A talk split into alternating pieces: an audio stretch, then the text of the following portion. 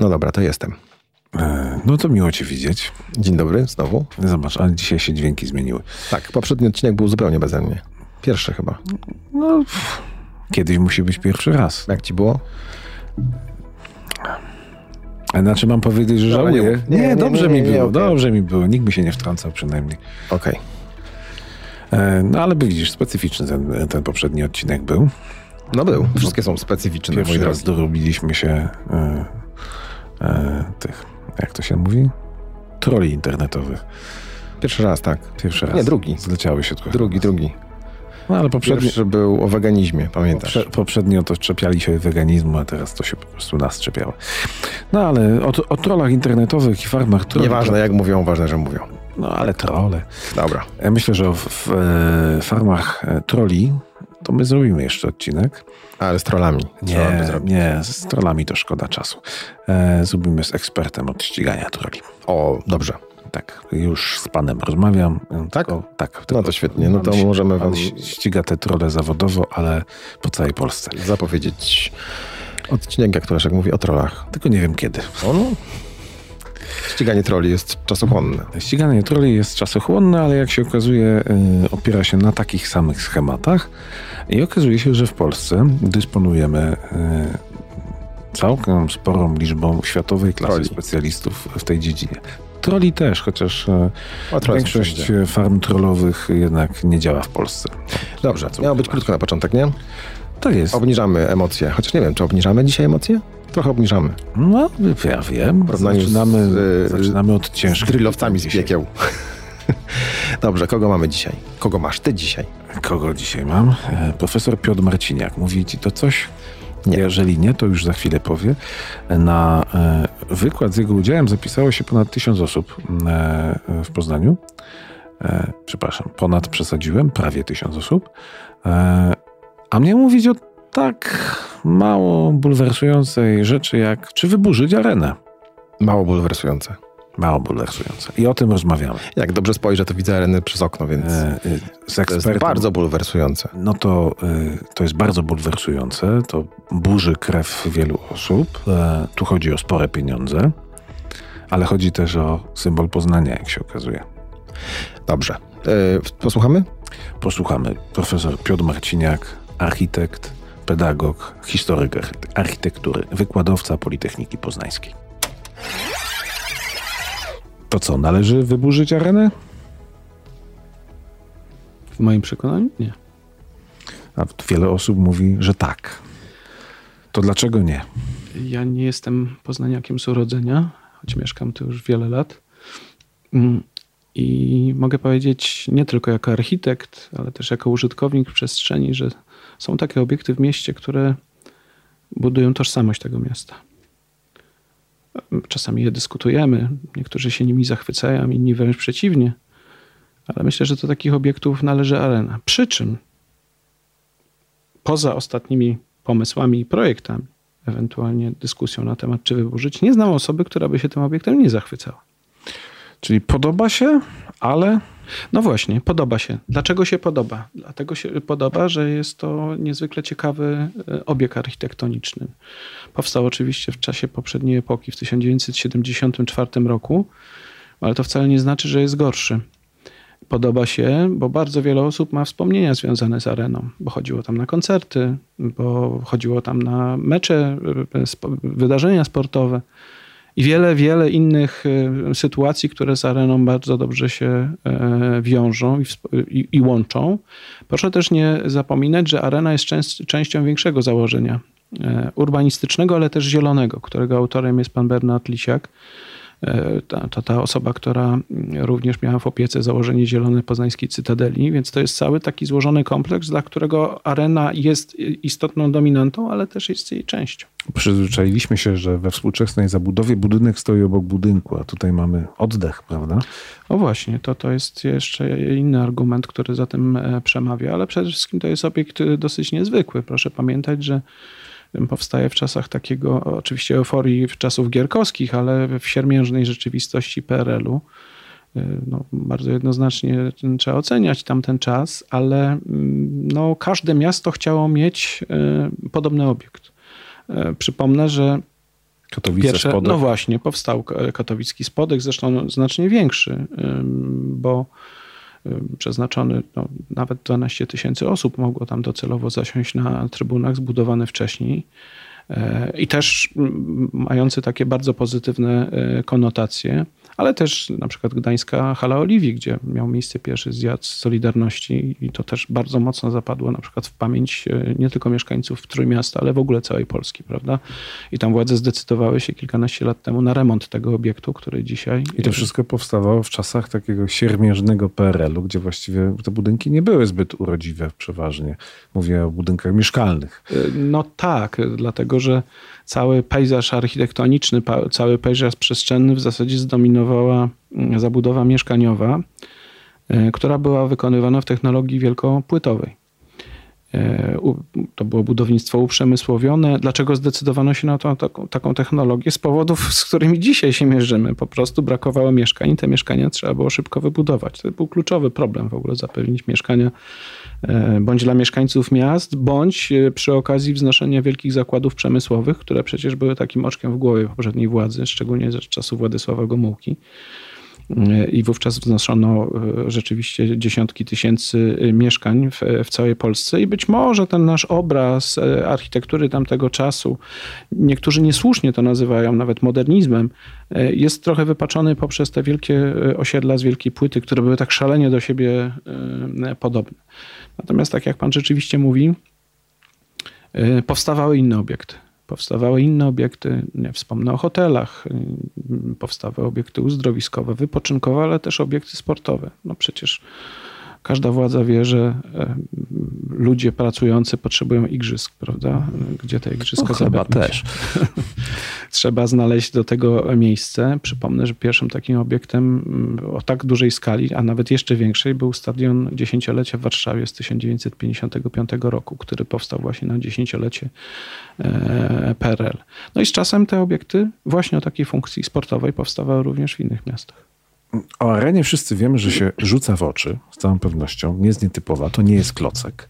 Ale pytanie brzmi, czy ona w ogóle od początku była funkcjonalna? Myślę, że tak. Za, mm, za projekt e, e, areny odpowiadał architekt Jerzy Turzeniecki, pracujący wówczas e, w Poznańskim Biurze Projektów Budownictwa Przemysłowego.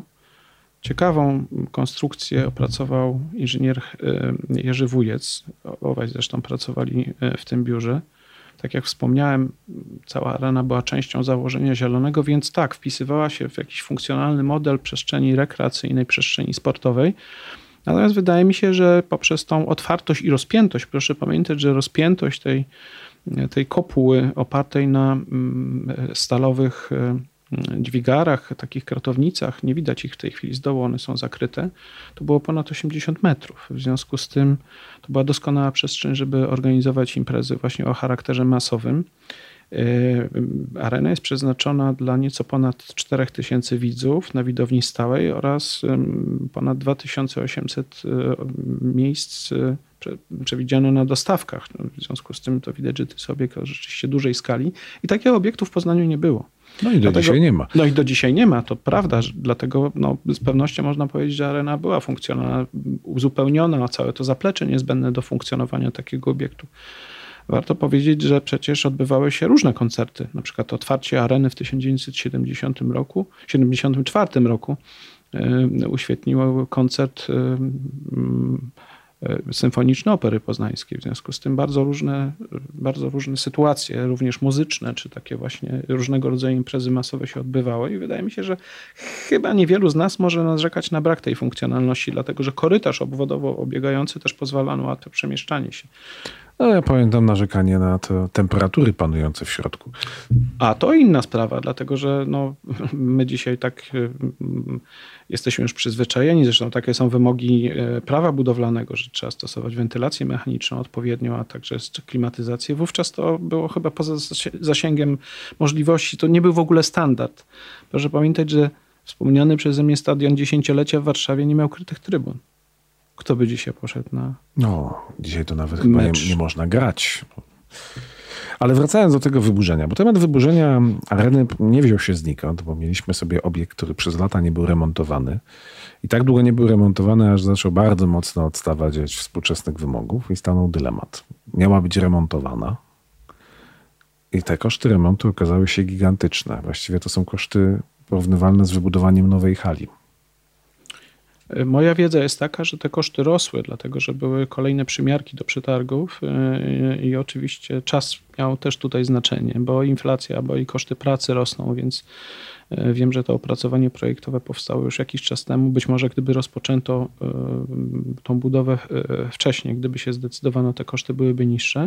Ale tak rzeczywiście no, trzeba pamiętać o tym, że Niestety zawsze przebudowa, rozbudowa obiektu istniejącego będzie wiązała się z dodatkowymi kosztami. I to się wydaje takie mm, no, trochę paradoksalne. Dlaczego przecież ten budynek stoi? No ale trzeba go przystosować do współczesnych potrzeb. I te potrzeby czasami są bardzo jasno zdefiniowane, tak jak przed chwileczką mówiliśmy na przykład o wentylacji czy klimatyzacji, ale czasami wynikają z przepisów, o których istnieniu nie wszyscy wiedzą. Na przykład obciążenie śniegiem albo wiatrem. W związku z tym ta konstrukcja musi być e, jednak inna, spełniać inne wymagania. W związku z tym ten zakres przebudowy rośnie. No myślę, że tutaj bardzo dobrym przykładem takiego takiego, takiej próby zaadaptowania istniejącego obiektu jest e, stadion e, w Poznaniu. To jest też taki model, który wykorzystywał chyba czwartą trybunę, bo ona była jako pierwsza zrobiona mhm. i później były rozbudowane, tak, były rozbudowane mhm. następne. No, wymagania dzisiaj są zupełnie inne. Wymagania związane z tym klimatem, z, z możliwościami, z akustyką, z możliwościami oświetlenia, trzeba pod, pod, pod, podwiesić, trzeba podwiesić e, większą liczbę sprzętu oświetleniowego, inaczej ustawić nagłośnienie, więc te wymagania e, współczesnego odbiorcy, ale także przekazów medialnych, to też sobie powiedzmy, one są zupełnie inne. No właśnie, czy tutaj kto nadaje prym? Pan e, mówi o tym, że nie wyburzać, ale czy to jest argument sentymentalny, czy to jest argument odwołujący się do miejsca tej areny e, w strukturze miasta. A mogę odpowiedzieć pytanie? Mhm. E, to może wybudujmy nowy ratusz w centrum. Przecież ten nie spełnia naszych potrzeb. Czyli historia ma znaczenie. Historia, no tożsamość, myślę, miasta. On tak bardzo wpisał się poprzez swoje burzliwe losy. Przecież przeznaczamy w tej chwili pieniądze na remont, na prace konserwatorskie być może w części restauratorskie ratusza, ale to jest e, obiekt, który na trwałe wpisał się w Poznań bez ratusza, bez okrąglaka, bez areny. Pytanie, czy Poznań byłby Poznaniem? No mógłby się budować od nowa co zmianę epoki, tak? No dokładnie i to jest pytanie, czy tworzenie nowych obiektów albo nowych zabytków jest tą właściwą drogą. No, mamy dwa zamki, proszę sobie odpowiedzieć na pytanie, czy yy, nie chcę powiedzieć, który ładniejszy, tak, bo one są zupełnie różne, ale e, czy to jest właściwa droga. Więc wydaje mi się, że Trzeba bardzo mocno wyważyć tą decyzję dotyczącą e, areny, bardzo łatwo wyburzyć, natomiast to, co potem, może być tylko w jakiś sposób mniej lub bardziej udaną kalką obiektu istniejącego. W konserwacji zabytków kluczowe znaczenie ma autentyzm materii, formy i materii mamy tą materię oryginalną. Czyli to, po to, żeby potomni mogli wiedzieć, że tutaj kiedyś w latach 70. budowano takie budynki. Nie tylko. Jeżeli jest możliwość wykorzystania z pełną świadomością tego, że e, trzeba zapewnić, zapewnić odpowiedni budżet.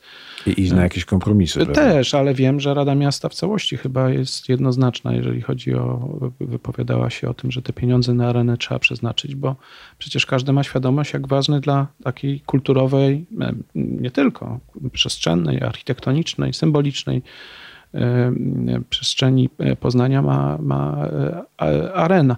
No, osobnym pytaniem jest e, to, czy wyremontować arenę w minimalnym stopniu i zbudować nowy obiekt.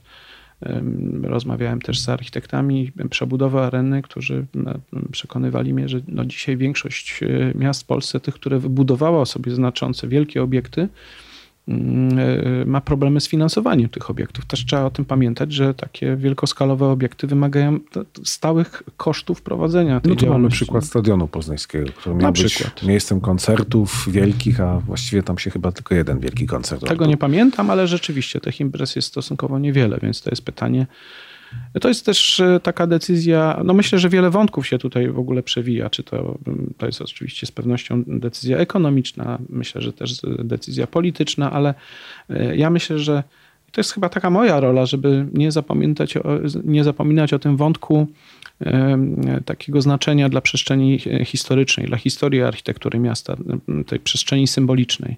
No, bardzo łatwo z takich symboli można zrezygnować. Ale Czy w ogóle z takich obiektów. Nie? I nie da się ich nowymi symbolami no, zastąpić. No nie za bardzo. No. Tak sobie pomyślałem, dosyć taka myśl mi przyszła do głowy, że, e, że jeżeli by wyburzyć arenę, to obiekt, który stanąłby w jej miejsce za następne 30 lat też by można wyburzyć, bo przecież nie przywiązujemy się do... Pewnie tak, a z drugiej strony nie mamy pewności, że byłby równie atrakcyjny równie symboliczny. No właśnie, architektura powinna być symboliczna? Nie zawsze. Myślę, że nikt tego nie robi z, z, takim zamiarem, ale ona z czasem po prostu staje się symbolem. A Poznań dorabia się takich symboli? No, myślę, że nawet wśród obiektów komercyjnych takie symbole mamy. No właśnie, wielu tak. przyjezdnych kojarzy Poznań na przykład ze Starym Browarem. Prawda? Zupełnie niezwykłą przestrzenią, która łączy handel, ale też jakąś przestrzeń sztuki zupełnie nietypowym takim obiektem e, handlowym, więc e, no, każdy z takich obiektów może stać się czymś znaczącym dla miasta. Ja mam takie zawsze, powtarzam, chociaż e, na architekturze znam się średnio, ale powtarzam, że w Poznaniu brakuje mi rzeczy, które łamią schemat. A jak już takie rzeczy powstają, takie budynki powstają, to poznaniacy się długo do nich przyzwyczajają i na początku narzekają. Przykład Czarna Bryła Bałtyku. E, tak, no pan pyta o efekt Bilbao. Właśnie przed wielu laty dla miasta, które było w nie najlepszej kondycji, zdecydowano o budowie nowej siedziby Muzeum Guggenheima i e, wówczas zaproszono mm, do wykonania tego projektu mm, amerykańskiego architekta e, Franka Gerego, zresztą polskiego pochodzenia, bo się tu urodził. Franka Gerego i to dzisiaj kojarzymy Bilbao z muzeum, a niewielu wie, kim, czym jest Bilbao. To jest pytanie, czy taki efekt chcemy uzyskać. Czy chcemy, żeby Poznań był kojarzony z Poznaniem, czy z jakąś bryłą obiektu. Pan wspomniał tutaj o budynku Bałtyku. No to jest przykład takiej ambiwalencji. I przestrzennej, bo mhm. proszę zauważyć, że ten budynek e, z każdej strony widziany jest w różny sposób. Dla mnie to jest ogromna zaleta. Można łatwo zorientować się w przestrzeni jest w dużym stopniu obrazoburczy przez skalę, przez swoje rozwiązania, a nawet przez kolor. I w zasadzie ludzie, przynajmniej ci, z którymi rozmawiałem, albo się zachwycają, albo bardzo im się nie podoba. Ja myślę, że to duża wartość. Podzielam pana zdanie. Akurat nie, nie zamierzam z tym dyskutować, bo od początku uważam, że niezależnie od tego, czy mi się podoba, czy nie, uważam, że jego wartością jest przełamanie schematów. Na, nagle się w, w tym miejscu pojawia coś, co z każdej strony Poznania E, zwraca uwagę. Pytanie, czy my ciągle musimy te schematy e, przełamywać, czy tak dużo, czy tak wiele budynków e, przełamujących te schematy nam potrzeba? Ja powiem tylko tak, arena wcale nie przełamuje jakichś wielkich schematów. Mm, wielu szuka podobieństwa z Palazzetto dello Sport w Rzymie. Ono jest dosyć powierzchowne, to jest zupełnie mm. jednak inna konstrukcja, zresztą Palazzetto jest mniejsze, ale to Palacetto w Rzymie w dalszym ciągu jest takim dosyć ikonicznym obiektem, jeżeli chodzi o tą przestrzeń miasta, która ma przecież no, historię sięgającą już tysięcy lat. E, natomiast ja chcę powiedzieć, że mm, miastu brakuje dobrych obiektów, dobrej jakości. Podam przykład. Nie Ale wiem, mówimy o dobrej jakości architekturze. architekturze. Dla mnie na przykład takim fantastycznym obiektem, jednym z najlepszych, który, który w Poznaniu powstał, to jest nowe skrzydło Biblioteki Raczyńskich doskonały, znakomity budynek, wpisujący się skalą, ale wyrażony współczesnym językiem architektury z fantastyczną przestrzenią wewnątrz, który, która staje się świątynią książki, ale też miejscem do pracy, z którego bardzo ładnie się przykleił do tego starego Doskonale. Budynku. Doskonale. Proszę zobaczyć, że w tym kontekście e, Biblioteka Raczyńskich, ale też Muzeum e, wzniesione za czasów pruskich, no, architektura rozgrywa, e, czy w architekturze rozgrywają się, rozgrywa się przestrzeń władzy również, prawda? I Właściwie do... zaskoczył mnie właśnie pan tą wypowiedzią, bo przygotowując się do rozmowy szukałem e, kontrowersji, a żadnych kontrowersji nie przypominam sobie wokół tego budynku. To, to jest bardzo dobra architektura. Po prostu powstał i został przyjęty z dobrodziejstwem inwentarza od razu. Chyba tak. I być może to z kolei pan mnie tu zainspirował do tego, że być może tak jest z areną, bo o ile Palazzetto dello Sport, tak jak mówię, powstały znacznie wcześniej, bo w końcu lat 50. było takim przełomowym budynkiem, bo to była żelbetowa łupina. W tym wypadku ta konstrukcja nie jest szczególnie awangardowa, tak? Ona jest mm, rzeczywiście wyrażona w dużej skali, ale to jest taki obiekt, który mam wrażenie, że od samego początku kupiliśmy. Chciały go władze, ale o dziwo, bo zresztą arena miała, dostało tak zwane zielone światło w, w, tamtych czasach. No, była wizytowana przez władze partyjne, przez wielu innych działaczy. Natomiast była faktycznie takim oczkiem e, e, władzy. Natomiast myśmy, mam wrażenie, mówię to oczywiście w swoim imieniu, ale mam wrażenie, że jakby kupiliśmy ten obieg, e, że on doskonale wpisał się w nasze potrzeby. On nie patował jakąś wielkością, nie był szalenie awangardowy. To był kawałek dobrej architektury. Mm, a pod względem wykonania? Tak jak mówiłem, e, tak jak na owe czasy, myślę, że tak. Natomiast e, z modernizmem jest taki problem, że e, on się różnie starzeje. Świadomie nie używam słowa źle się starzeje, bo to zależy też od jakości użytych materiałów. Znam budynki, które powstały nie wiem, w Stanach Zjednoczonych, w zachodniej Europie, a nawet gdzieś w Ameryce Południowej, które starzeją się bardzo dobrze. Ale znam też obiekty, do nich niestety zalicza się duża część obiektów, które mm, powstają w, w, Polsce, powstały, powstały w Polsce w czasach minionej epoki, które starzeją się źle, bo po prostu materiały były nie najlepszej jakości. I problem z ich współczesną adaptacją yy, polega czasami na rzeczach, o których już tu mówiłem: konstrukcja, wentylacja, a czasami na kwestiach takich dość wydawałoby się yy, prozaicznych. Otóż proszę sobie wyobrazić, yy, katowicki spodek był pokryty e, łuskami, ale azbestowo-cementowymi. Czyli dzisiaj rzecz niedopuszczalna. 30 tysięcy łusek trzeba było wymienić. Wykonano je z aluminium. No tu tak samo rozwiązania ochrony przeciwpożarowej. No, jeżeli mówimy o bezpieczeństwie użytkowania, to tutaj w ogóle nie ma dyskusji. To jest rzecz absolutnie bezwzględna. W związku z tym no, zawsze to jest jakiś problem. No, znowu można byłoby zadać pytanie, czy Katowice bez spotka byłyby tymi Katowicami? Czy wystarczą szyby kopalni, które zresztą są też zamykane? Dość powiedzieć, że jak ktoś powie spodek, to od razu wiadomo, że Katowice. Dokładnie tak. Nie wiem, czy w Polsce jak ktoś powie arena, od razu wiadomo, że Poznań, ale w Poznaniu na pewno. Ale wydaje mi się, że w bardzo wielu miejscach e, w Polsce też arena jest kojarzona i przecież ludzie przyjeżdżali tutaj na wielkie wydarzenie, wielkie imprezy, które właśnie odbywały się w arenie. To jest wartość. Dlaczego? No już tak dbamy o markę, dbamy o marketing, o PR. No mamy fantastycznie PR, który buduje się już od kilkudziesięciu lat. Może warto spojrzeć z tej strony na architekturę. No tak. A dzisiaj kampanie reklamowe kosztują. E, rozmawiamy świeżo po Pana wykładzie poświęconemu e, modernizmowi w Poznaniu, tak można powiedzieć. E, tak, ale też ochronie modernizmu analizowanemu poprzez różnego rodzaju studia przypadków, w tym studia przypadków poznańskich. A ile tych przypadków jest w Poznaniu? Jest wbrew pozorom wiele. No to lecimy. Wspominałem wczoraj o termomodernizacji domu y, studenckiego Eskulap, y, który niezbyt się udał, prawda, wprowadzając ten taki y, kolor nie mający nic wspólnego z oryginałem, ale mówiłem też o szkole podstawowej numer 9 na poznańskim Łazarzu, którą trzeba było poddać termomodernizacji, która się udała. Wspominałem o budynkach przy Placu Waryńskiego, które zostały odnowione, pomalowane w bardzo mm, taki zgrabny sposób. No, takich obiektów jest więcej. Z takich ikonicznych to z pewnością myślę, że trzeba wspomnieć o Okrąglaku. No właśnie, to jest budynek, o którego wyburzeniu już na pewno nikt nie mówi. E, to dlatego, że znalazł nową funkcję? Nie, ja myślę, że dlatego, że on tak silnie wpisał się w tożsamość Poznania powojennego.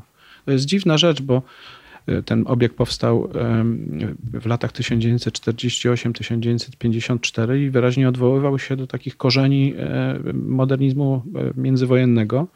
Był awangardowy jak na owe czasy. Zresztą trzeba pamiętać, że powstał w miejscu banku cukrownictwa zniszczonego w czasie wojny, ale rozebranego tam.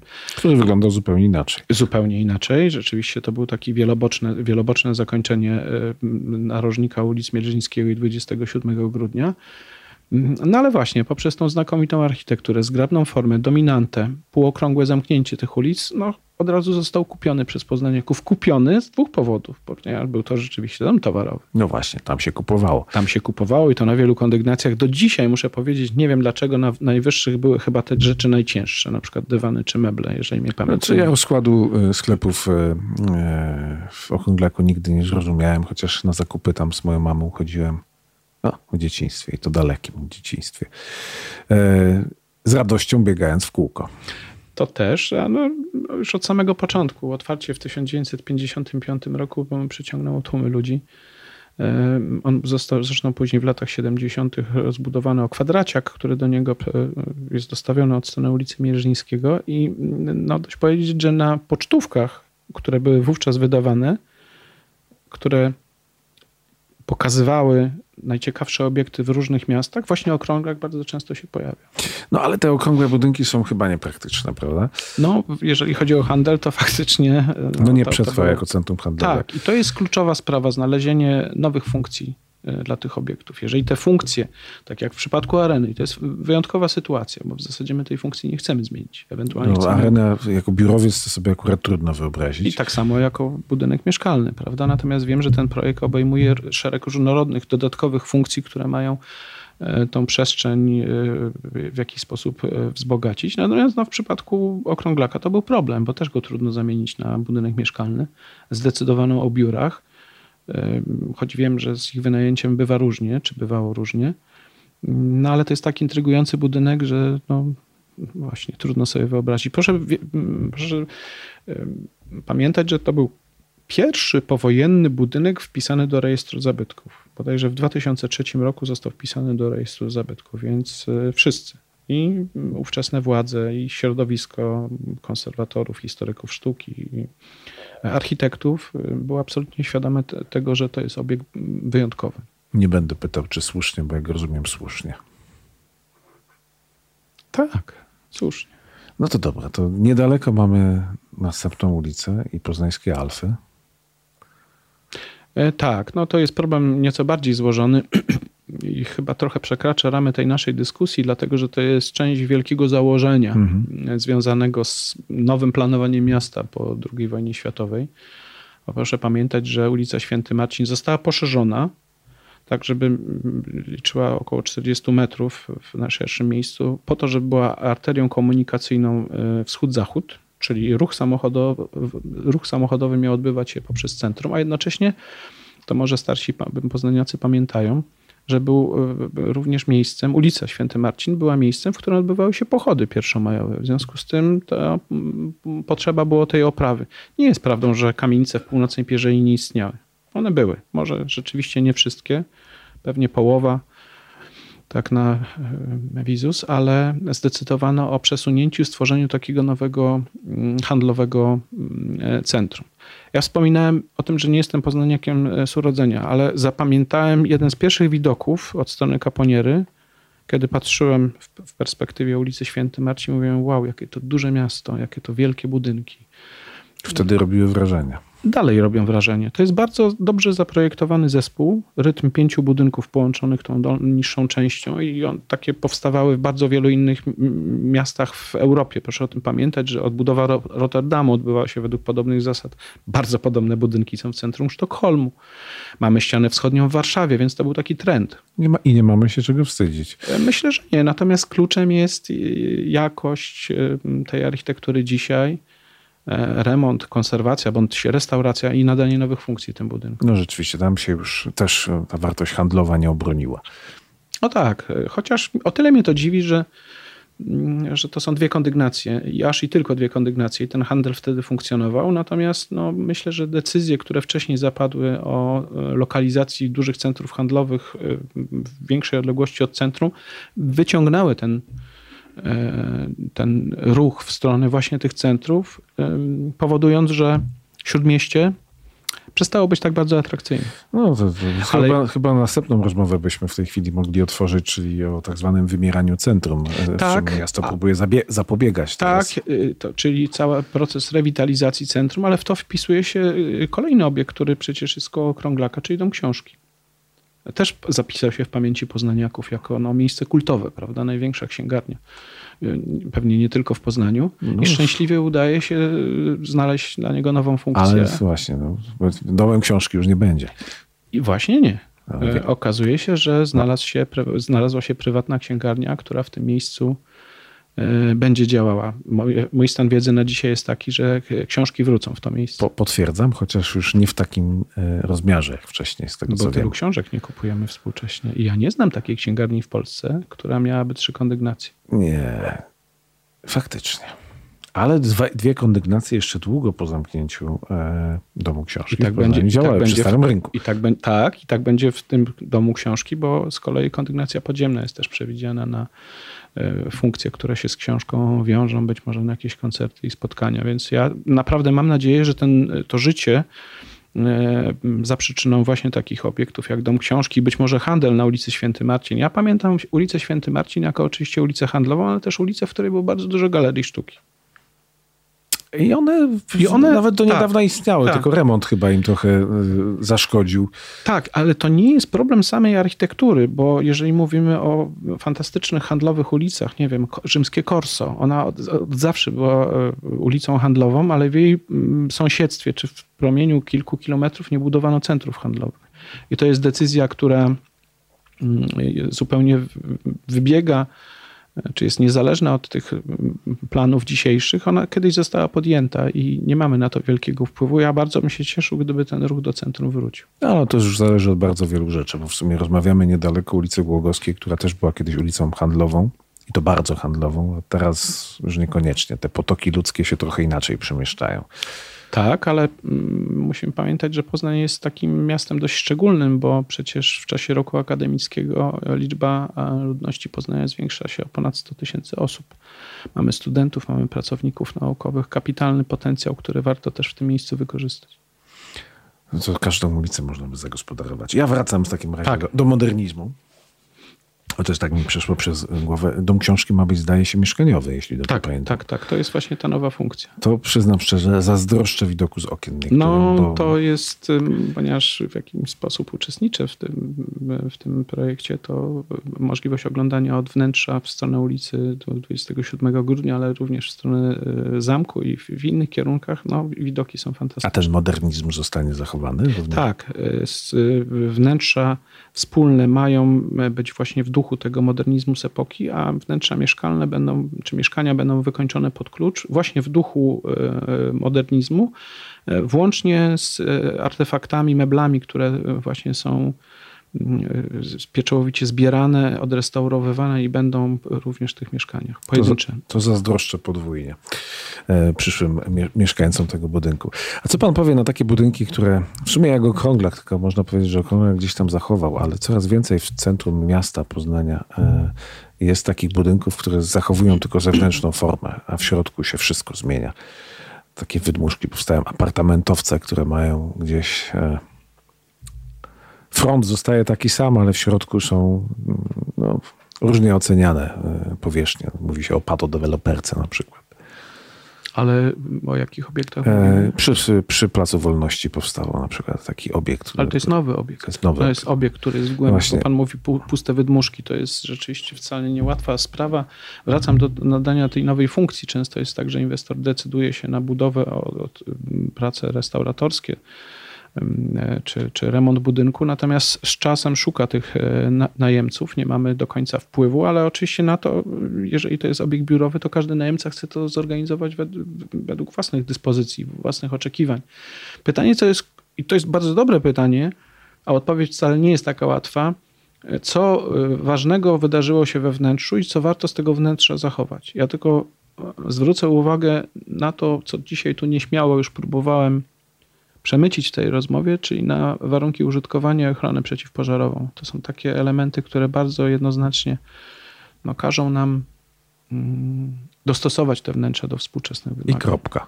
Tak, Prawda? na przykład szerokość korytarza. Nie ma dyskusji tutaj. Nie ma dyskusji. Są jakieś możliwości yy, odstępstw, ale też w bardzo ograniczonym zakresie. To ja jeszcze o interes chciałbym spytać, bo przyznam szczerze, sam mam głęboki dylemat, kiedy od prywatnego właściciela jakiegoś obiektu w imieniu miasta, jego mieszkańców, mamy żądać, żeby on zachował jego styl, zachował jego układ, no to są w sumie jego pieniądze. Tak. Mówimy o różnych budynkach. Tak. No niedawno tutaj mieliśmy rozmowę o syn nowej synagodze. No to tak, z modernizmem tak, to akurat nie ma nic wspólnego, ale tam jest prywatny właściciel. E, a Poznań, przynajmniej jego wielu mieszkańców, chciałoby zachowania budynku. E, no i jak tutaj to pogodzić z interesem? No przecież on chce zarabiać. Ja nie potrafię na to pytanie odpowiedzieć, bo to jest chyba najtrudniejszy przypadek, z którymi się mierzymy.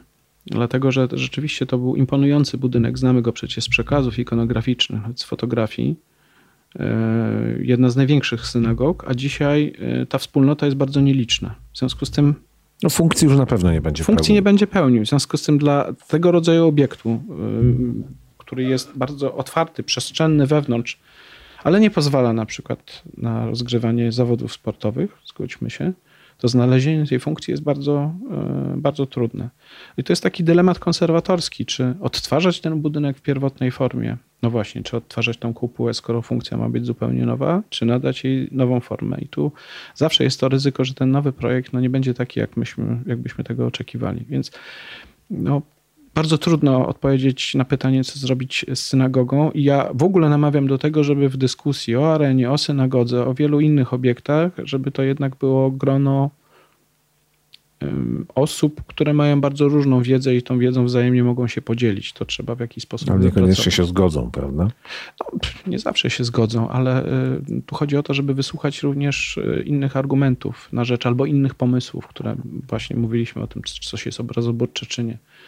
No ale są takie właśnie obiekty, które no, czy w starych browarach, oczywiście tego, tego browaru y, było tam niewiele y, relatywnie w mhm. stosunku do kubatury tej przestrzeni. Może być przestrzeń handlowa, okazuje się, że może być, więc to I to jest taka nagradzana. Pomysł. Ale rzeczywiście interes się tam obronił. Jasne. Bo, a często jest tak, że właściwie no, takie budynki jak o, arena, od której zaczęliśmy, to gdyby ona nie była własnością miasta, e, to, to, nie miałaby szans na, na obronienie się, no bo no, no, jak tam można zarabiać? Tego nie wiem, ale y, jednocześnie trudno mi sobie wyobrazić, żeby jakiś inwestor prywatny taką arenę kiedyś wybudował. Tutaj no, nie ma co dyskutować, bo on został wybudowany wówczas przez władze państwowe i, I, dzisiaj jest własnością władz samorządowych, czy własnością miasta Poznania.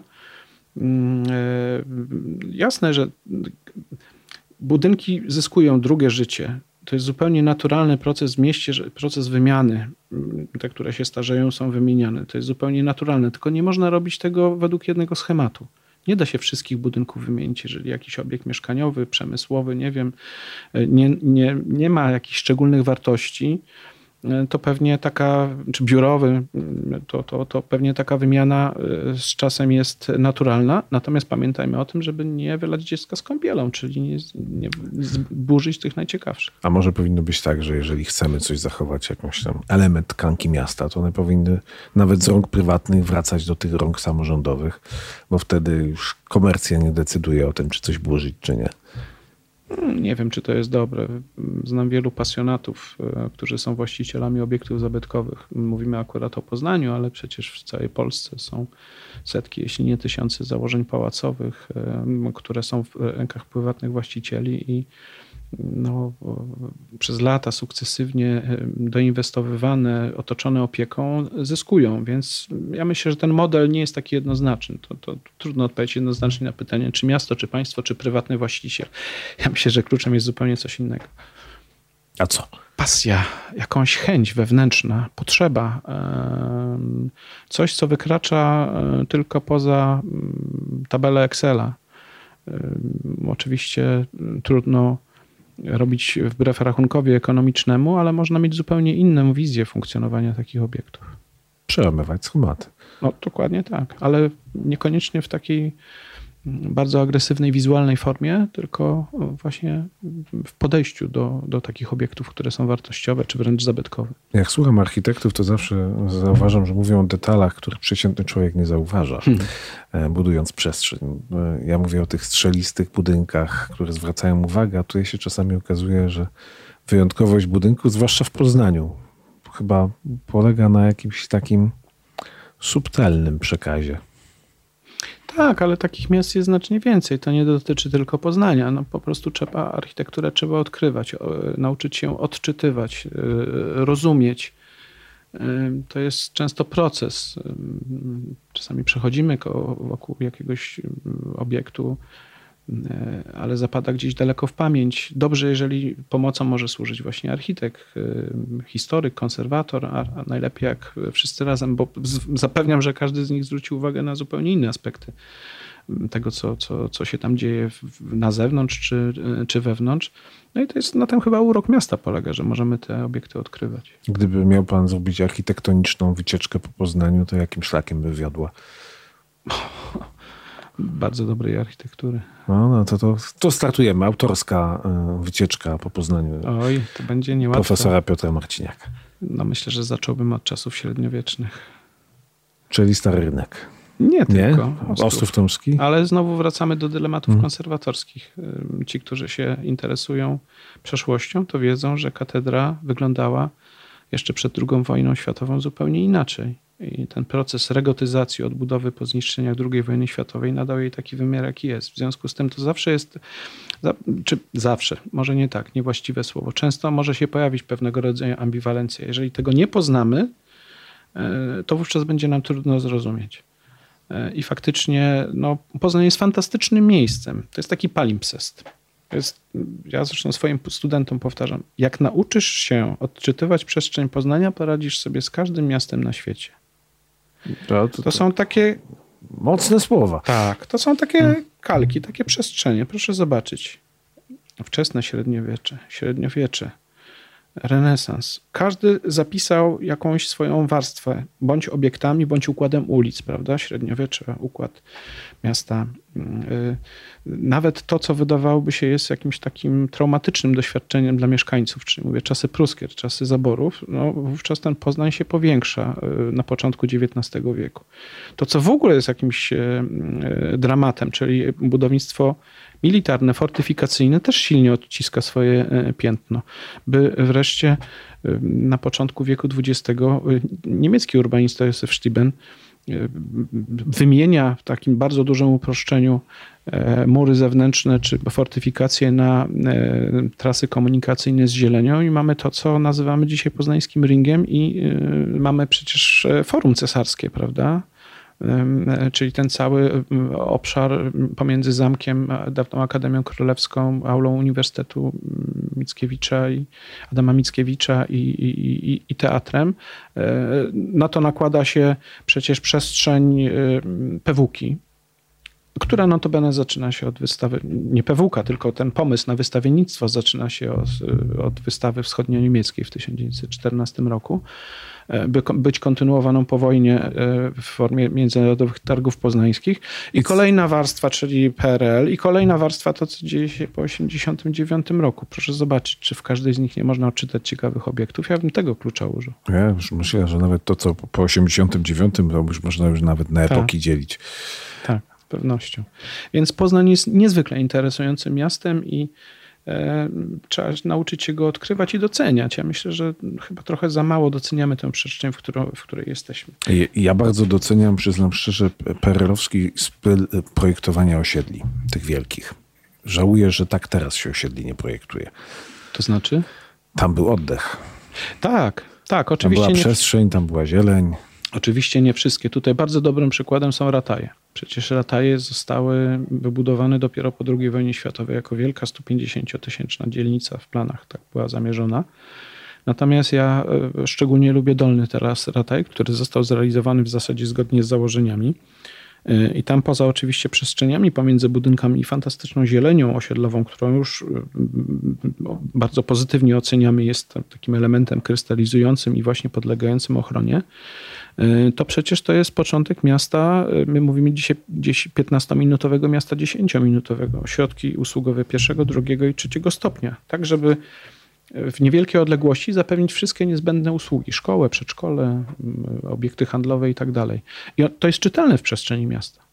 I, I rzeczywiście skala tych budynków, ktoś może powiedzieć, ale deski przecież nad Wartą, ale trzeba pamiętać o tym, że wiatry zachodnie, które wieją i też... y, Strasznie dużo rzeczy tam analizowano, zanim bloki Tak, powstały. tak, tak, więc ja myślę, że I jednocześnie nikt e, przez okno sąsiadowi do talerza nie zaglądał, czego o dzisiejszych osiedlach niekoniecznie można To powiedzieć. jest z pewnością ogromna wartość, ale też y, niektóre klatki schodowe są znacznie większe niż te, z którymi mamy do czynienia dzisiaj, więc jasne, że tych y, obiektów niedobrych albo średniej jakości jest zawsze bardzo dużo, natomiast warto skupić swoją uwagę i zauważyć te, które są po prostu ciekawe. Ja się boję, że jakbym pana zapytał, czy jakiś budynek w Poznaniu wyburzyć, to żaden. Nie, ja po powiedziałem przed chwilą, że to jest taki naturalny proces, tylko kluczem jest co? Kluczem jest odpowiednie wartościowanie. E, To wymaga no, gruntownej wiedzy i analiz e, po to, żeby określić, jaka jest wartość danego budynku. Na Politechnice Poznańskiej już przez ponad 10 lat wypracowaliśmy sposoby, mm, zasady oceny, kryteria wartościowania tych obiektów zniesionych w ostatnim czasie. E, te, które mają największą wartość e, naukową, historyczną, artystyczną, po prostu nazywamy zabytkami, ale problem jest z tymi, które powstały w takiej bliższej perspektywie czasowej. I to nie jest tak, że nie możemy wymieniać, tylko jeszcze raz powtarzam, nie niszczmy tego, co najbardziej wartościowe, więc najpierw refleksja, a dopiero później działanie. To wyburzyłby pan jakiś budynek? Jest taki, który się panu bardzo nie podoba? To nie dlatego, że mi się nie podoba, tylko być może powstałby inny, lepszy w tym miejscu, albo są zupełnie inne potrzeby.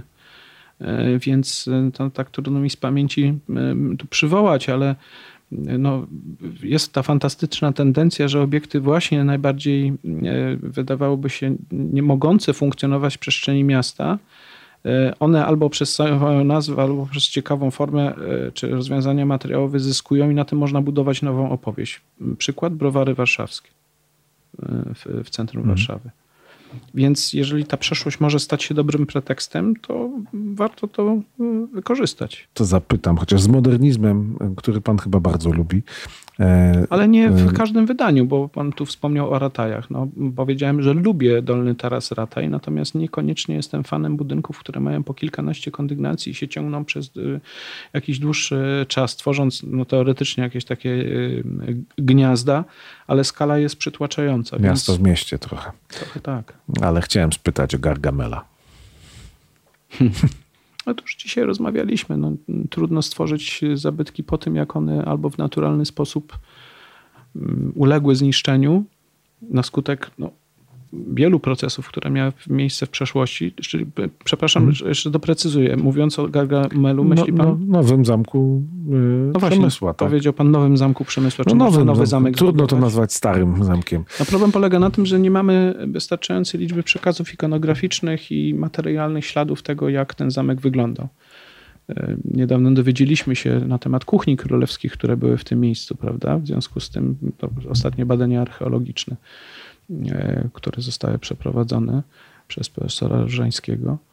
Natomiast e, no, tworzenie zabytków bez dostatecznej, e, tworzenie obiektów bez dostatecznej, czy odtwarzanie, a wręcz rekonstruowanie budynków bez dostatecznej wiedzy na temat ich przeszłości jest co najmniej problematyczne. Oczywiście są takie sytuacje, to jest właśnie doktryna profesora Jana Zachwatowicza, kiedy po II wojnie światowej uznał, że to jest szczególny moment, w którym właśnie próbowano wymazać stolicę e, Polski z mapy i dlatego, cytuję z pamięci, pełni, pełni e, świadomi popełnianego fałszu konserwatorskiego będziemy je odbudowywali. Ale można powiedzieć, że sytuacja szczególna. Była, sytuacja tak? dosyć szczególna. Oczywiście Zamek Królewski w Warszawie powstał, został odbudowany znacznie później, ale też informacje na jego temat były zupełnie inne. Ale znacznie wierniejszy, wierniejszy prawdopodobnie. Tak. Znaczy nieprawdopodobnie jest dosyć wierny oryginałowi. Ja powiem tak, y, y, to jest ciekawy problem, bo na to się nakłada oczywiście zamek cesarski, y, który mamy w Poznaniu, zresztą też w jakiejś ułomnej formie. Też go chciano wyburzać. E, też, i co po części zresztą zrobiono, bo e, ta główna, najwyższa wieża e, miała hełm, który jeszcze, czy zadaszenie, dach, który jeszcze w 1945 roku widać na zdjęciach archiwalnych i część innych elementów i został rzeczywiście obniżony, tak żeby nie dominował. Ale z takim problemem borykamy się nie tylko my. Od lat prowadzimy z kolegami ze Strasburga e, współpracę badawczą. Te miasta są w pewnym sensie podobne, dlatego że tak jak mamy, mamy e, e, to forum cesarskie, tak oni mają Neustadt zbudowane przez Prusaków. Mówimy o Alzacji, mieście, które znajduje się w Alzacji, które ma bardzo podobne relacje, jest bardzo wiele powinowactw, łącznie od fortyfikacji poprzez właśnie tą działalność pruską, E, no i nie tylko my musimy się zmierzyć e, z tym problemem, w jaki sposób włączyć te e, obiekty z przeszłości do tego, żeby funkcjonowały współcześnie. Ja myślę, że nowa funkcja to jest w ogóle klucz. To z tym zostawmy naszych słuchaczy, bo mm, szczerze mówiąc, mógłbym tak słuchać pana dłużej. Ale na tym kończymy. Moim państwa gościem był profesor Piotr Marciniak, architekt, historyk architektury, pedagog i mógłbym jeszcze parę funkcji wymienić? wykładowca na Politechnice Poznańskiej. Wykładowca na Politechnice Poznańskiej. Dziękuję bardzo za rozmowę. Bardzo dziękuję.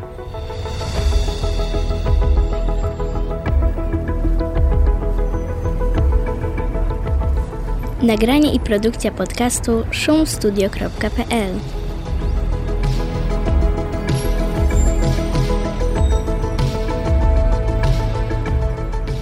Szanowni Państwo, i to był odcinek piątkowy. Wyjątkowo. Wyjątkowo piątkowy. Spotkały nas w tym tygodniu wielkie nieprzyjemności co chwilę. Tak, plagi egipskie. Plagi Poznańskie. egipskie. Mam nadzieję, że tydzień się kończy. Możemy jedną z tych plag zdradzić. Jedną? Jedną, bo Jedna, która pociągnęła oso- osobistymi drugą. plagami nie chcę się chwalić, natomiast tydzień e, skończyliśmy wodą kapiącą na mikser. Tak. Y, Woda przeciekła od naszych panów z góry, którzy robili i robią jeszcze przez cały czas, jak się okazuje, remont. Myślałem, że to już koniec, a to nie jest koniec. I dzisiaj przyszedłem y, tutaj do nas, do biura, do studia. Były wywalone korki. I jak się okazało, wywalone korki były dlatego, że woda przez sufit przeciekła dokładnie na zasilacz od y, miksera audio, z którego korzystamy na co dzień. No, ale jak widzicie, sobie jakoś poradziliśmy. Tak, plagę żeśmy zażegnali. Mm, I mam nadzieję, że złe wiadomości tego tygodnia na tym się skończą, a odcinek e, Na ten tydzień się kończy, więc wiesz, to już zależy, jeszcze. komu się kończy, komu się, a temu się kończy, ale, w tym roku. ale rozmowa mam nadzieję, że się podobała, No, absolutnie. e, więc to jest plus. E, poza tym, co jeszcze? No, w poniedziałek się słyszę. Poza tym trochę, wiesz, woda w Poznaniu to w tej chwili powszechna. Wszędzie jest. No tak, faktycznie. wszędzie jest woda. Ten poziom się podniósł. Poziom się pod... Bywasz Może- poza Poznaniem? Poza Poznaniem to się dopiero poziom podniósł. Kajakiem powoli się można poruszać na niektórych e, uliczkach. Zresztą e, nie wiem, czy widziałeś taki e, ruch społeczny na Facebooku. Swarzędz żąda, żąda dostępu do morza. O nie. No to mają podstawę do tego dostępu już powoli. To musieliby mieć od drugiej strony, bo jakby mieli od naszej. Oni już mają morze. Może mają. Dobra. Życzymy im? Morza w Stworzędzu? Nie, no aż tak im źle życzysz. No, zobacz, no, nakłady, jakie w jachty trzeba wsadzić. Tym bardziej, że niektórzy chcą, pewno niektórzy nie chcą. Trochę bardziej suchej stopy im życzymy. Okej. No to mam nadzieję, że to nie warta tu wylała przez sufit. No nie, nie, nie, nie pracujemy w suterenie, więc Aż tak źle nie jest. aż tak źle nie jest. Dziękuję bardzo. To był 83 odcinek. I mówili do Państwa. Michał Czajka. Leszek Waligura. Do usłyszenia w poniedziałek. Yy, Będziemy znowu, jeżeli nas nie zaleje, ale teraz już jakoś tak położymy ten rekorder, żeby i zasilacz, żeby nie zalało. I krew, krew, żeby nas nie zalała też. Do usłyszenia. Do usłyszenia.